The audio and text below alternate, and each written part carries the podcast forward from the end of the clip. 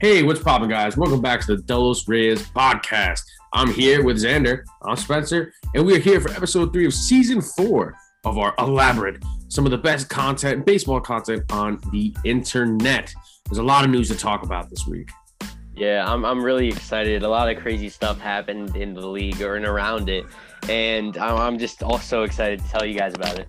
Yeah, it's going to be definitely a really good episode. Surprisingly, we're going to start off week on ice, but surprisingly, not a lot of key players injured, but we'll talk about COVID because that is actually a big thing happening right now in San Diego. So, Baltimore Orioles, Hunter Harvey, he's kind of transitioned from a starting pitcher to a closer. He'll be on a 60-day IL. He still is on the 60-day IL. Oblique strain. He will be playing simulated games soon, which means, ballpark, give him a couple weeks, he'll be back on the team. Chicago Cubs, Chris Bryant day-to-day with an illness.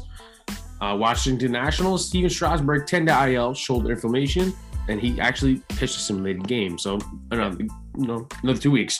But last but not least, we have the San Diego Padres. Yikes. They are struggling with COVID right now. Mm-hmm. Like, absolutely struggling. You have Will Myers, Eric Hosmer, Jorge Mateo, Tatis, and Jordan Profar all out. Yeah. Everyone's out with COVID. Eric Hosmer was traced because he was in contact with someone else. Will Myers tested positive and they got taken out during the game.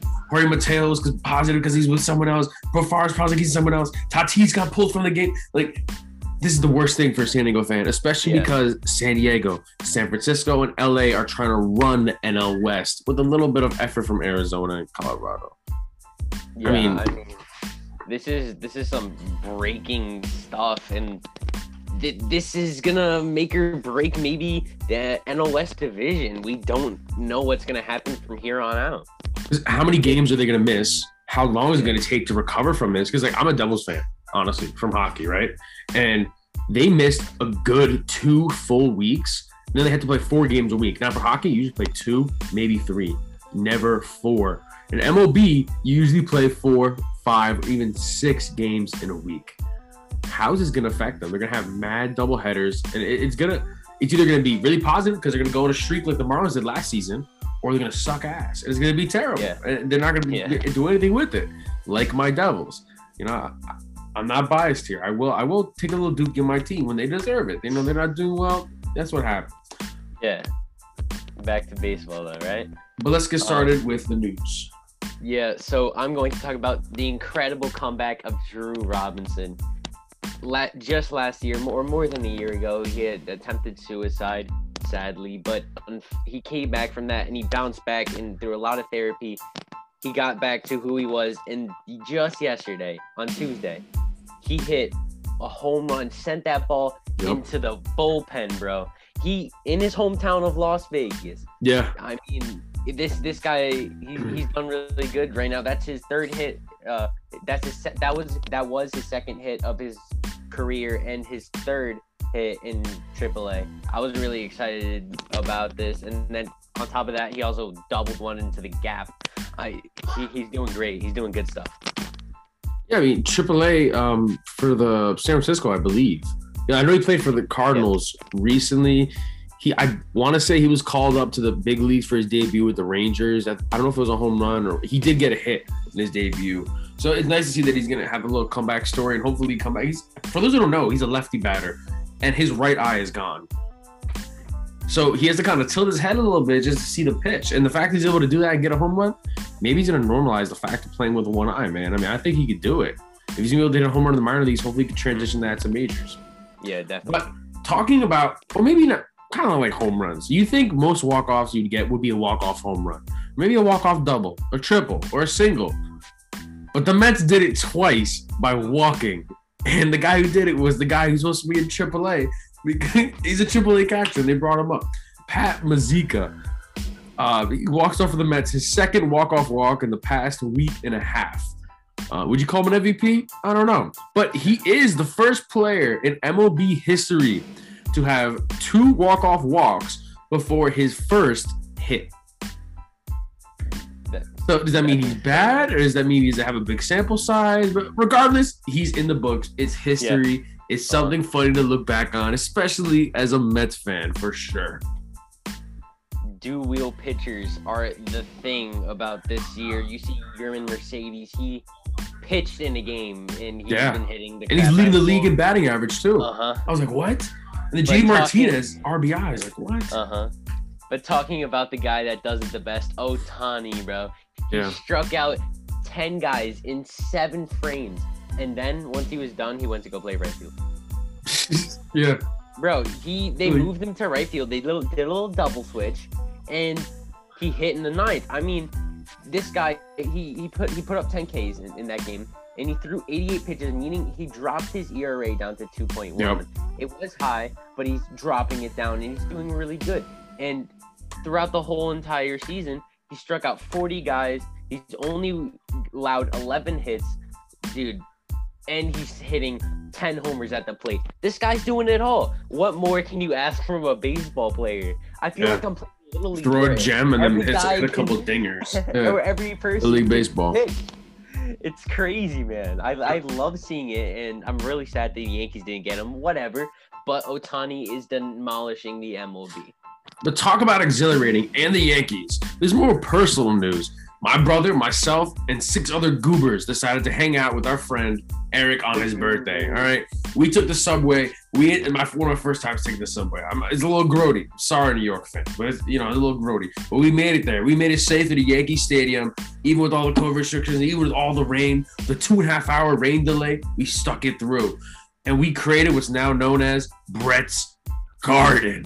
That's right, yes. Brett's Garden. You got Aaron Judge's Chambers, and now Brett's Garden in center field when he's playing in center.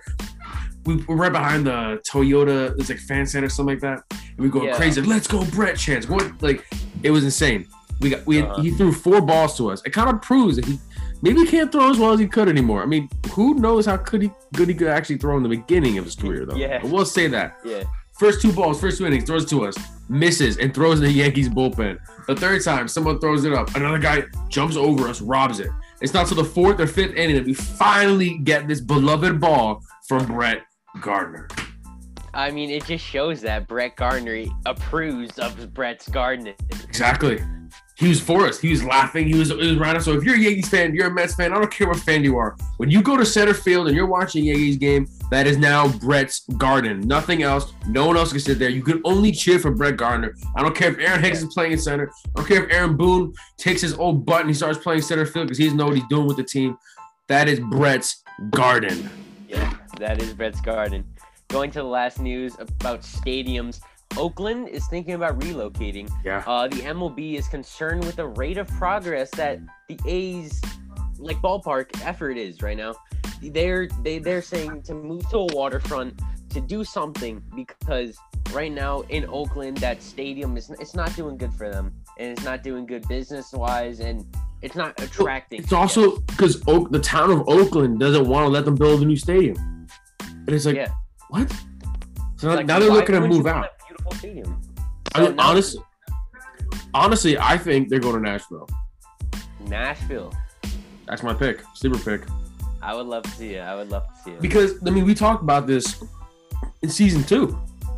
Justin Timberlake and a bunch of other singers from Nashville want to have a team in Nashville. If they really want to, you buy out the Nashville Sounds, AAA franchise, you bring them over, and then that's the AAA team in the same exact town. Not that many teams have that luxury of that. So even with COVID, it's a bus trip. It's an Uber ride away from the MLB stadium. It just makes sense. I mean, I heard people saying I heard other people saying San Antonio. I was like, why would you have a baseball team in San Antonio? Like, cool, I guess. If we have 40 teams, then sure, San Antonio, but we have 30. So what's the point? San Antonio. I mean, so I heard people put another team back in Montreal. I was like, I don't know. I mean, even with the COVID stuff, it's just not going to happen. Well, you can't put another team in Montreal because Canada wants no part of the MLB right now. No, they don't want anything, so it doesn't even make sense. Matt, where do you see them in 2020, whatever? Because it's going to be in the 20s. Yeah. It's not going to wait till 2030. I don't know. I would say probably in the middle of the map, kind of. One of those weird spots like North Dakota. Sorry if you are from North Dakota. The Dakotas maybe or something, because the altitude is crazy, and over there the ball doesn't fly. I've also heard Vegas as well, just because the Las Vegas Raiders from Oakland, they might just move too. But Oakland has lost all. They've lost two professional teams. This will be their third and final team to be lost. The Raiders, the Warriors, and now the Athletics. Is the fans? Is the teams that they can't hold the fans? Are the ballparks not nice enough? Is the town just that much of a nuisance? Like, something's wrong, and it's happened twice. It's about to happen a third time. Someone's got to fix it, or it's going to be way too late. The Oakland mayor is doing bad stuff. Mm-hmm. The Oakland mayor, bro, he's doing the wrong things, man. Everyone's trying to get out of it. But talking about doing the wrong thing or the right thing, let's end off this episode with the standings and projections for the 2021 postseason. So we have the AL East. Boston's still on top, 22-15. The Yankees scramble up to second place, 19-16, followed by Toronto with 18 wins. Tampa following in suit with 19. And Baltimore currently playing the Mets right now. They lost yesterday with John Means. Really surprised by that. And they're at the bottom with 16-20. All in all, not that far of a race from each other. Only 5.5 games out. The American League Central Division, Chi-Town, the White Sox, 20-13. North Side is winning that battle. Cleveland behind with 19 wins. Kansas City moves down to third place just within a week. Haven't had the best week of their season. The 16-18. And Minnesota and Detroit are really falling behind the ball here with 12 wins and 11 wins apiece. I'm going to the AL West, which is more of a tight division, with Oakland staying in first place, 22-15. Houston scrambles up the second with 19 wins. And Seattle, another first-place team, moves down to third with 18 wins. Texas follows with 18, and Los Angeles Angels were known to be supposed to be good. Ohtani's apparently the only guy on the team besides Mike Trout that wants to win, because they're 16-19. But let's head over to the National League to finish off this episode. The Mets still somehow in first place, 17-13. They're playing, like I said, against the Orioles right now. Matt Harvey against Taijuan Walker. The Phillies are in second with 19 wins. Atlanta with 17. Miami. And Washington is getting further and further away from first place with only 13 wins. Now, the National League Central Division, St. Louis is 22. Milwaukee in second place, followed by the Chi-Town Cubs. Cincinnati and Pittsburgh riding on the bottom with only 15 wins. And the NL West is really tight, but I expect it to fully change. And it's going to be based on how many games have been played, especially with the Padres and their opponents. So the Giants are right now first place at 22-14 is their win-loss record. The Padres are 20 wins. Dodgers are 19. Arizona 17. And Colorado really fell off with 12 wins. Sleeper pick, Arizona takes second place while Padres are on COVID. Not for the season. While Padres are on COVID. Yeah, while Padres are on COVID. That could happen. The Dodgers have a lot of injuries right now. They're causing them to lose a bunch of games. They start off the season, I went, I think, 15-2 or 13-3. And then within the next week, they were 16-15. So, yeah. A lot of things are changing. And it just proves that baseball is a long season, 162 games. Yeah. But let's go over the postseason bracket. It's going to sound crazy. Maybe not as crazy as last week. But this is what would happen if the season ended here today. So the AL East champion, the Red Sox. AL Central would be Chi-Town White Sox, and the Oakland Athletics would be taking the West Division. The wild card would then go to the Yankees and the Cleveland Indians. So those would be those five teams. Now, as far as the National League, we have the Mets in first place for the East, the Cardinals for the Central, and Giants for the West. I guess this is 2012, but the Mets fast forward to 2015. And the wild card for that conference or league, excuse me, wrong sport, would be San Diego as of right now. And it would be a two-way tie between Milwaukee and Philly, as they both have the same exact record and win percentage. That's nuts. So I know back in 2015, they did have a one wild card game before the wild card to decide who would have that last spot. I don't think that's still in effect this year with COVID. I think they took that out, but it will be really exciting to see a tiebreaker game before the wild card. That would be really cool. It would be something interesting. It's very rare. It doesn't happen much, but that would be a great thing.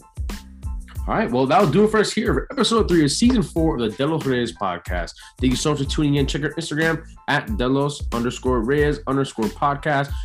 We still have our store up, so you want to buy some stuff, check that out. We have a list of all the different episodes you can listen to from season 1 all the way through season 4. A bunch of content for you to look at, watch, and even listen to while you're doing anything. So thank you so much for tuning in, and have a great rest of your week.